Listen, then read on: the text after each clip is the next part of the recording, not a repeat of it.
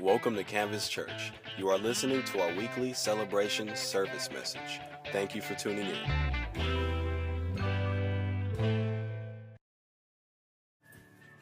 Welcome to Canvas Church. We're so glad you're here. Uh, we're going to jump right into the Bible today. And so we're going to go ahead and dismiss all the young people. Young people, you can go to your class. Go ahead and head out the doors. Go to your class. You guys can kill that music. Thank you. We're going to jump right into the Bible. We're going to go to a New Testament passage. You guys can go ahead and kill the music in the back. That'd be great. Thanks. We're going to go to Acts chapter 20, and uh, we're going to read some scripture today. How many guys came to church hoping to meet with Jesus today? Did anybody come to church hoping to meet with Jesus today? About a third of you. All right. All right. How many came looking for the bar? Anybody come looking for the bar? Woo, there's the other two things right there. My kind of church. Come on, somebody. Jesus did turn water into wine. It's a, a, book in the New Testament, and the reason it's called the, the, book of Acts is because it shows all the acts of the apostles and how God was working through them mightily um, on the earth. And we're going to go to a, an incredible passage, Acts chapter 20. And uh, uh, I believe that today, um, that God has a word for you and really specifically for our church. As we go into this time of, of the fall, when typically churches are growing and seeing more people coming back from vacations, people are thinking about getting back into the rhythms of life with kids going to school and, and different things. Well, that's also the time that people begin to think about church and where do they go to church and what church are they going to attend. And so uh, I want to get us prepared as a community. Is that all right? I want to get us ready for what I believe God is going to do here at Canvas Church. And so this word is specifically uh, towards that. We just finished last week uh, this series that we went through all summer long, Experiencing God. Um, which was an amazing, amazing series. And uh, the incredible thing that came out of that series is so many people have been talking to me about how they've been experiencing God in a new way in their life. And so today, um, I want to go to Acts chapter 20, and we're going to start in verse 7.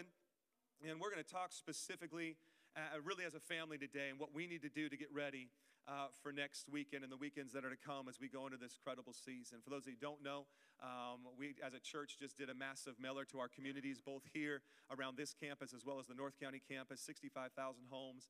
Uh, we also, two weeks ago, relaunched our beautifully wrecked book back into the community, and so that's going to be going to homes. And if you want to be a part of that, you can stop by the info center and find out more. Um, but Acts chapter 20, verse 7 uh, you're going to hear about a guy named Paul, one of the greatest apostles of all time. He is now doing missionary work in this passage in Macedonia. And it reads, verse 7 On the first day of the week, we as uh, we assembled to break bread. Paul spoke to them, and since he was about to depart the next day, he extended his message until midnight. How many guys caught that right there? You thought I was long winded. Check out Paul. He extended it till midnight. That's a long time. There were many, uh, many lamps in the room upstairs where uh, we were assembled, and a young man named Eutychus was sitting on a window, uh, windowsill and sank into a deep sleep. Now, now that never happens here at Canvas Church. All right? All right. No one falls asleep. You know, here's the thing. Anytime you hear me yell over the mic, people think it's a moment of passion. It's actually a moment of me noticing somebody's falling asleep. And so now, I gave away my secret. If you hear me yell, it's probably the person behind you falling asleep. But there are many lamps up there, and there was a young boy sitting in a windowsill, and the Bible says he fell asleep as Paul kept on speaking. When he was overcome by sleep, he fell down from the third story and was picked up dead. Now, highlight that because that ought to be a principle for you right now. If you fall asleep at Canvas, watch out. All right? So he fell down three stories, man, and, and he died. He was picked up dead. Verse 10 But Paul went down, fell on him, embraced him, and said, Do not be alarmed, for his life is in him. After going upstairs, breaking the bread, and eating, Paul conversed a considerable time until dawn. Wow. Then he left, and they brought the boy home alive and were greatly comforted. Amen. Amen. Don't fall asleep in church. God, we ask right now, Lord, that you would help us over the next few minutes that we have together, uh, Lord, just to dive into the word, to understand uh, what you want to communicate to this incredible community today as we head into what we believe is a time where many people are going to be coming to church and surrendering their lives to you. Uh, Lord, I pray that we would walk away impacted by this message, knowing our part and believing for that great harvest in Jesus' mighty name.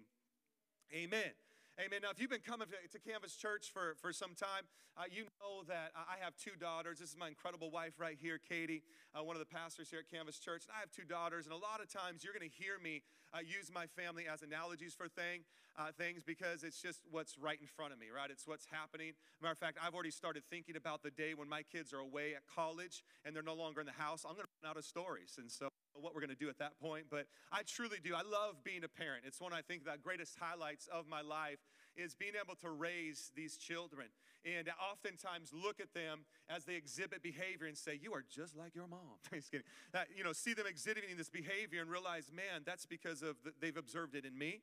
And sometimes that can be really good, and sometimes that can be really bad. All the parents know what I'm talking about, right? You see them exhibiting some behavior, and it's like, wow, okay, where did they get that? You know, and so you got to go correct that, and then you go, go go look in the mirror and realize they got that from me. And so it's one of the most rewarding seasons, but it's also one of the most challenging seasons. And I don't know how single parents do it. Are there any single parents out there right now? You are raising kids on your own. Can we give these single parents? Come on. Honestly, I, I don't know how you do it. Like, I don't know how you do it because when my wife goes on like a trip, and it's only happened a couple times, the longest one was like last October. She went away for a week, and I was fine for about the first five hours. Come on, somebody. But it was downhill after that. I don't know how single parents do it. And, and, here's the good thing about those seasons when I'm doing the single parent thing is I find myself literally praying extra for those that do this. I just don't know how you do it. It's amazing. Because one of the things I really love, I absolutely love about parenting together is doing the good cop, bad cop thing, right?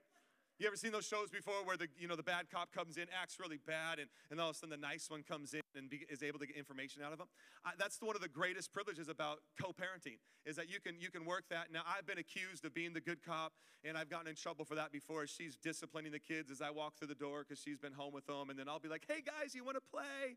And she'll just look at me like, "We're gonna talk later." Um, but I love this, and so uh, it's happened often in our house, not necessarily intentionally. Um, but here is the time when I come across like the bad cop is is when my kids are doing something they know shouldn't be doing. Now I know your kids probably never do that. My kids sometimes do things they shouldn't do, uh, whether it's simply running in the house, you know, playing with knives, whatever, out on the highway, whatever, just doing things they shouldn't be doing, right?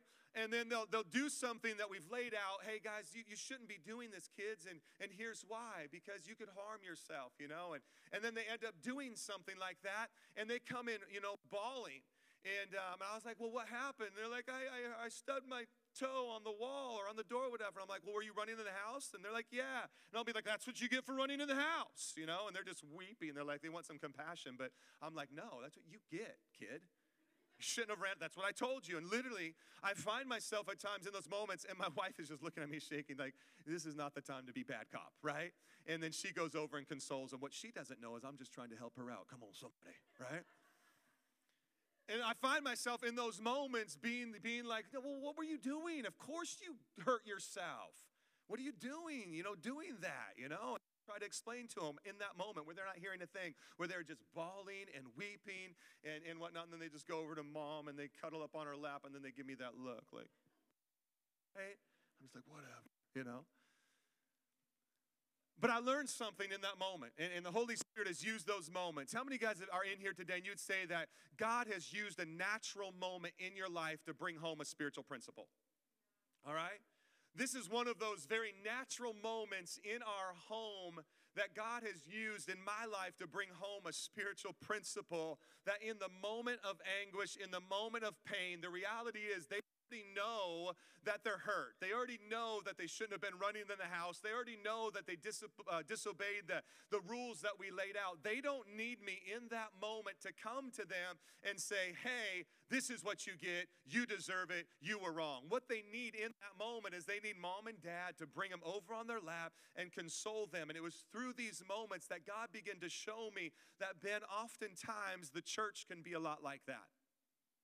The church in its best attempts to reach people, in its best attempts to console people, in its best attempts to, to, to, to share the love of Jesus with people, brings in hurting people and says, Well, what did you expect?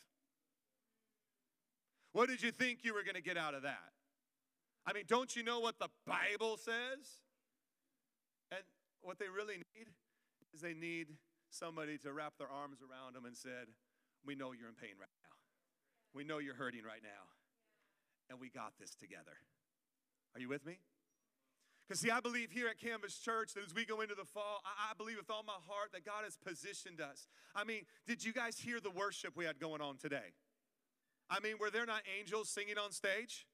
And then Jeff. No, just kidding. No, we. It was incredible. That was for earlier, buddy, about the shirt. All right, yeah.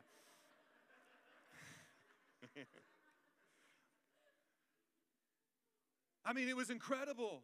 I mean, you should have been here at seven. Literally, you should have been here at seven when the setup and pack up team were, were crushing it, creating this beautiful stage. See, a lot of you, you walk in and you think, wow, the school has a really cool setup. No, they don't. Okay? This is our incredible setup and pack up team. You know, when you, you walk over there and you drop your children off at children's ministry, and aren't you thankful for the children's ministry? Yeah. If you have children, you should be jumping up and down right now, right? Like, because this is like some of you can't afford, you know, childcare or babysitting. This is your moment, right? We caught one parent last week dropping kids off and then leave. We're like, hey, where are you going? They're like, I'm going on a date, you know? Like, no, you're not. Stop. Can't do that. Illegal, right? We have such incredible people at our church, an incredible ministry team that is passionate about Canvas, that's passionate about Jesus, that's passionate about reaching the lost. And I believe with all my heart that God did not give us all these incredible people that are working together, this beautiful campus centrally located in San Diego. He did not do all that so we could just come in here and get some AC and slap some high fives and have a good time together. He did that because there are people in the city of San Diego that need to know Jesus, that are hurting, that are in pain, and they need someone to wrap their arms around them, love them into the grace of Jesus. Amen? And see, I love Acts chapter 20 because although this is a very natural story, this, this is one of those passages that is literally what we call a narrative. It is describing what took place at that time. We just simply read it as not allow God to speak to us through the narrative, we miss really crucial principles. And I'm convinced that if God could use my children that are hurting and in pain to speak to me, then God could use a narrative out of His Holy Scriptures to speak to me. Amen? And so I love what, what, what happens here. I love this. I love first and foremost that Paul is absolutely giving himself to the work of Jesus. So much so that when, when a lot of us want to close the service down, Paul realizes there is nothing important than the Bible. He realizes that there is nothing more important than Scripture. He realizes there's nothing more important than communicating the gospel, the good news of Jesus to humanity. And he realizes, hey, I'm, I'm out here, like I'm leaving, and I don't know when I'm going to be back with you, and so I'm going to give you the best of me, and the best of me has nothing to do with me, it has everything to do with Jesus. I'm going to give you the best of me, and here's the best of me. I'm going to teach till midnight. So get your blankie out. Come on, somebody. We'll have a waitress come by later. This is like Cinépolis, all right? And they'll take your order. I love it. I love that Paul is absolutely giving himself. But we see something that takes place that Paul literally interrupts his teaching. He interrupts what he believes is the most important thing he stops and he leaves and he goes and he ministers. The Bible says that Paul went down and he embraces this young man named Eutychus. Now, Eutychus, for the sake of this message, this is what I want us to think through as we're going into this incredible season of I believe we're going to see lots of people come to know Jesus. Eutychus, to me, in this story, and this is what the Holy Spirit showed me through this narrative, Eutychus could represent these people, could represent uh, those that have never said yes to Jesus. How many guys know some of those people? I've never said yes to Jesus. Like four of you. Some you need to get out more. Do something, you know? Eutychus represents those that have never said yes to Jesus. Eutychus could also represent those who have walked away from Jesus. Right? I mean, really, because I mean, there's Eutychus listening and he fell asleep, and he could represent those that, man, I, I have a relationship with Jesus, and, and I know that Jesus is still there for me, but I'm not walking in the plan and the purpose He has for my life at all. Eutychus could also represent, now listen to me, those who are coming from different church backgrounds. Some of you have come from a different church background. And if you've come from a different church background, I recognize this. Finding a church, like if you moved in from another city and you've been at that church for years, you are looking for a church just like that. And I want, to, I want you to know something. You will never find a church just like that. Your church. That was your home. Those are your people. And it, it, it, was just, it was awesome. And you did life with them and you grew with them. All of a sudden now you're uprooted because of job or because of school, whatever, and you come and you look through the lens of, now I want to find a church just like that. And, and, and the sad thing is, is you'll go from church to church to church to church looking through the lens, and you never find a church like that. But how can we, as a community, then say, hey, these people are coming, those that are far from Jesus, those that have never said yes to Jesus, those that have walked away from Jesus, and with an understanding that, you know, there's going to be others that are going to be walking in here looking through the filter of their own church. How can we embrace these people like Paul embraced Eutychus? Let me just give this to you real quick. How to embrace. As we go into the season, all right, we're talking face of family. If you're visiting for the first time, you can jump in on this too. But How can we walk into this season embracing what I'm going to call the loss for those in transition? How do we how do we embrace them? It was clear someone went down first before Paul. Uh, we know that because the Bible says he was dead. How did they know he was dead? Well, they knew he was dead because someone else went down there and announced, "Hey, he's dead." But I love what Paul does. So here's our first our first point. How do I embrace the loss? We're going into this incredible season. How do I do it? Number one, be relational. Be relational. Put religion aside. Put your Christian tag aside. Put your theology aside. Put all that aside for a moment. And, and as we go into this season and people begin to walk through those doors, we need to be relational. Be relational. Now, not just on Sunday morning, but, but we should be this way all the time. We should be relational, not religious, right? Be relational.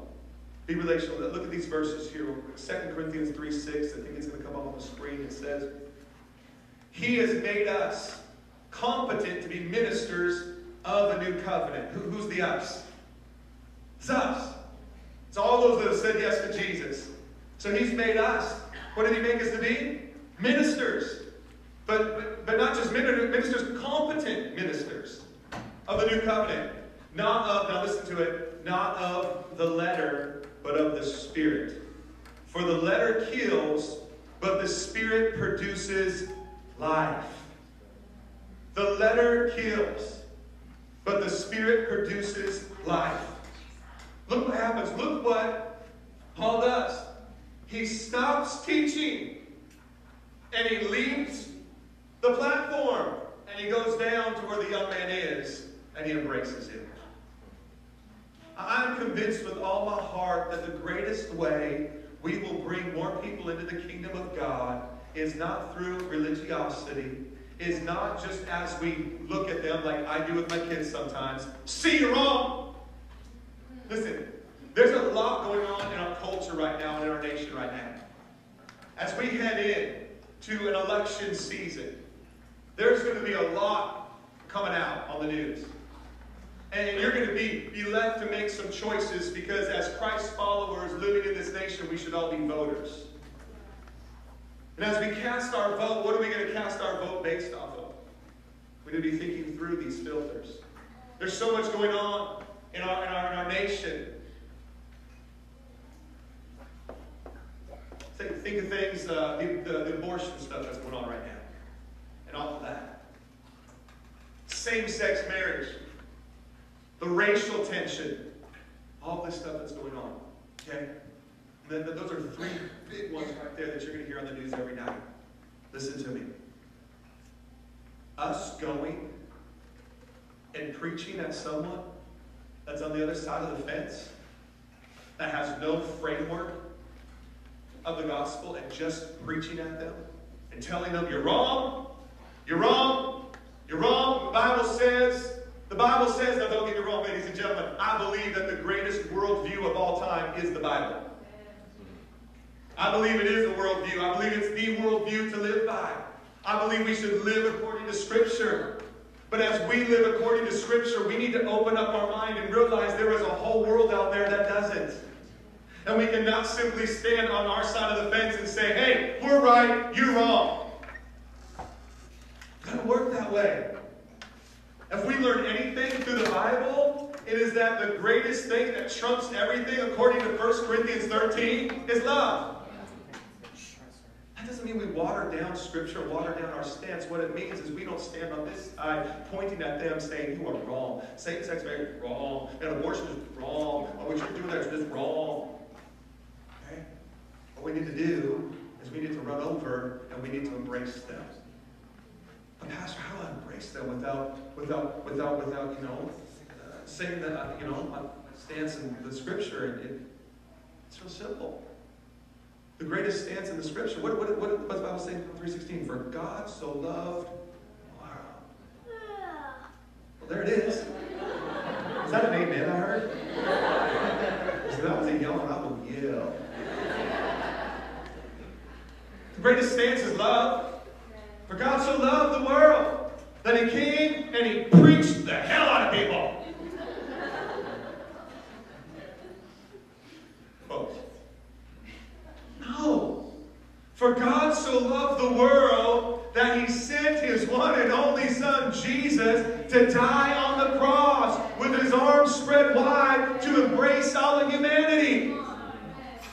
Listen, they, these, these people that, that you standing on one side saying, This is what I believe, and you're wrong. no, we need to be, is anybody getting anything out of this this morning? Yeah. When people begin to walk through, what we need to do, we need to be relational. We need to embrace them.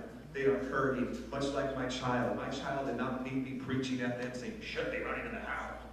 What they needed was me to embrace them. And then after I've embraced them, and the pain is gone, and, and they're back on their two feet, then we can go back and say, hey, baby, how can we avoid this in the future? Be relational. Be relational.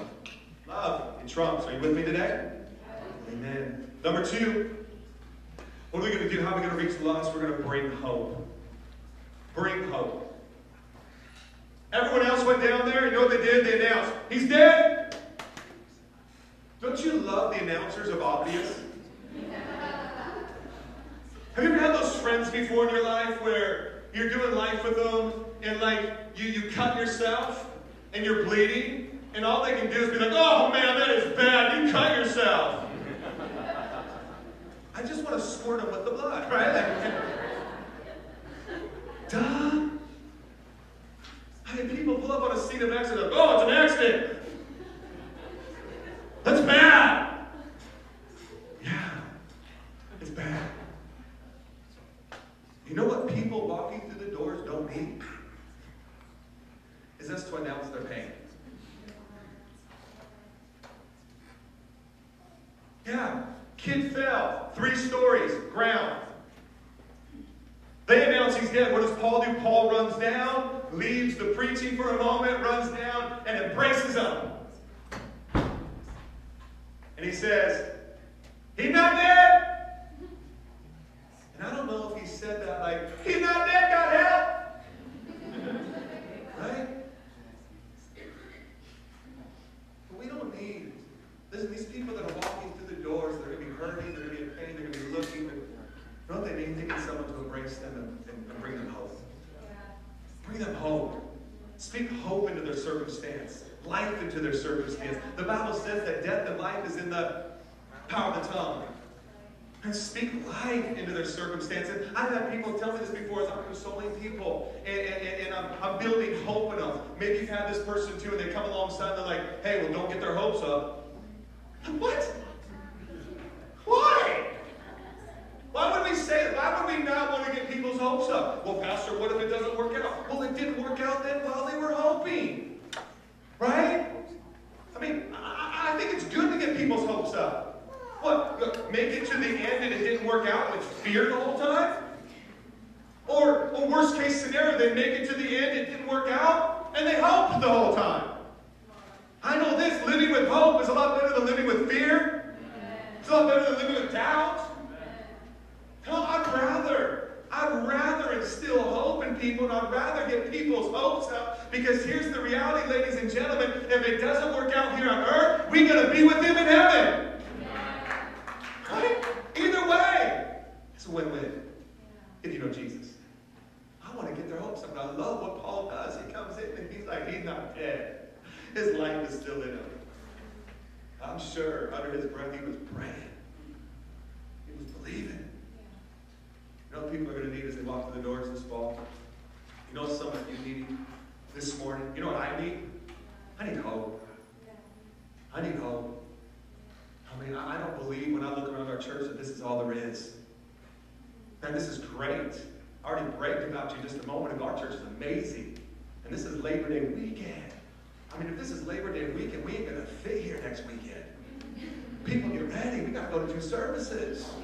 I mean, there are going to be people streaming through the doors. Your coworkers are going to come. Your, your, your friends are going to come. Your family members are going to get saved. They're going to come to know Jesus Christ. We're going to have to do like three services. I believe that. Do you? Hope. Hope. Hope. Some of you, you're looking at a desperate situation right now. And you, you're like, I don't know if it's going to work out. I want you to know something. With God, all things are possible. It's going to work out. You, you don't know how bad my situation is, Pastor. You know what? I just talked to somebody a month ago that was sitting in the exact same position as you, and it worked out. See, I might not know what you're going through right now, but I do know what the person sitting next to you went through because I was right there with them, walking with them, instilling hope, instilling faith, bringing them to the Word of God, praying for them, holding their hand, and with them up till midnight at my house, believing, contending. And I'm not the only one. We have some amazing small group leaders here at our church. I'm telling you right now, if you are in a season where you are feeling hopeless, you know what you need to do? You need to plug into a small group. I'm telling you right now. If you are in a season like, I don't have any friends, I don't know where to connect. I feel like I'm going through a rough patch. You know what a small group does? A small group surrounds you like Paul surrounded Eutychus with their arms. Man, you're going to make it. Like, you, you can do this.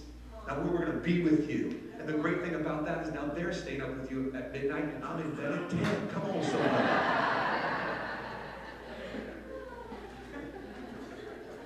You need to plug into one. Man, you got to get a part of it. I'm, I'm serious right now. If you continually find yourself in a moment like, I don't feel like anyone's there for me, and I feel like I'm in a hopeless moment, you have to become a part of a small group. If you're like, I never feel like that, I'm the jolliest person ever, guess what? You need to lead a small group.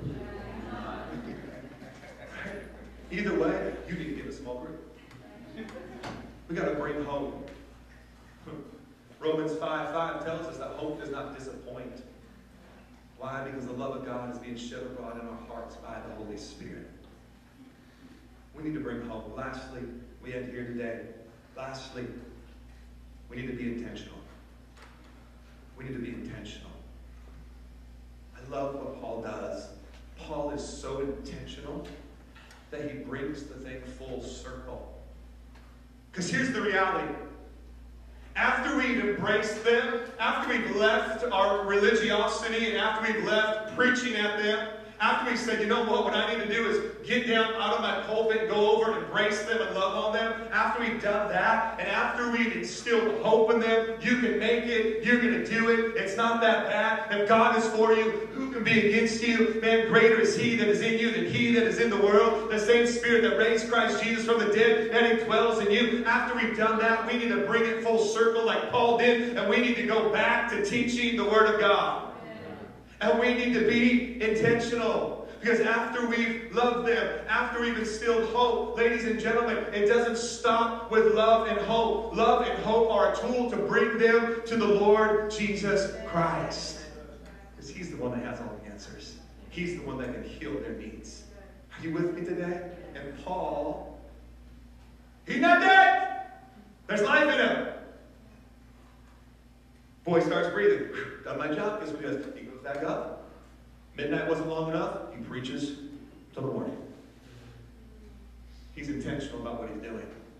He's intentional about what he's doing. You know what I love about our church and our small groups and our ministry teams? We're intentional about what we do. And we want to love you with arms wide open. We're going to speak to people and instill hope. But you know we're going to direct you? We're always going to direct you back to God's Word. Why? Because we're intentional about what we do, and God's word never returns void. Paul goes back to the source. And here at Canvas Church, as they walk through the doors, we're ready because we love people, ready to embrace them, ready to speak hope into their circumstance, their situation. And we're going to lead them right to the source, the King of Kings and the Lord of Lords. Amen. Thank you for joining us today. For more information, please visit our website at www.canvaschurchsd.com.